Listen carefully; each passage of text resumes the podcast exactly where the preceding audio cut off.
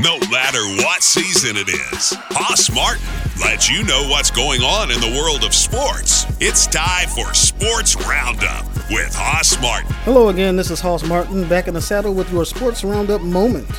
Today I'm going to speak on NFL's taunting rule may be anachronistic, but not based on racialism right after this short. Hiya, Queen of All Knowledge here, reminding you creeps out there on the internet hack, scam, and trick savvy cyber users every day. But we can fight back. It's as easy as IC3.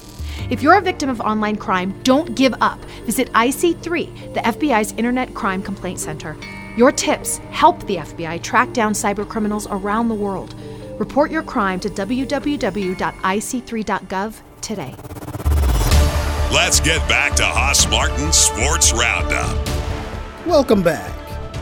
Recently, there was an op ed written in the USA Today that claimed the NFL taunting rule was a means to truckle African American players into subjection. While it may seem unfathomable to penalize players for their exuberance in our culture today, it stands to reason that the NFL's governance has a desire to exhibit a bit more class and decorum in the sport instead of the theatrics observed in professional wrestling circuits. This can be summed up with these famous lines from the film Coach Carter What's wrong with all of you? Since when is winning not enough? Playing hard is not enough. No, you have to humiliate your opponent, taunting after every score what gives you the right to take the game that I love with trash talk and taunting? So you can't show some class?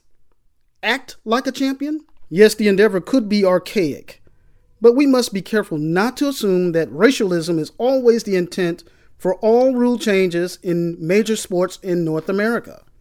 Unfortunately, the media use certain narratives to draw people to their stories, whether they can be substantiated or not. Edward R. Murrow warned us about these tactics even in his era. Thanks, Samuel L. Jackson. And by the way, let's say happy birthday to DJ Mike, who turns 25 this week.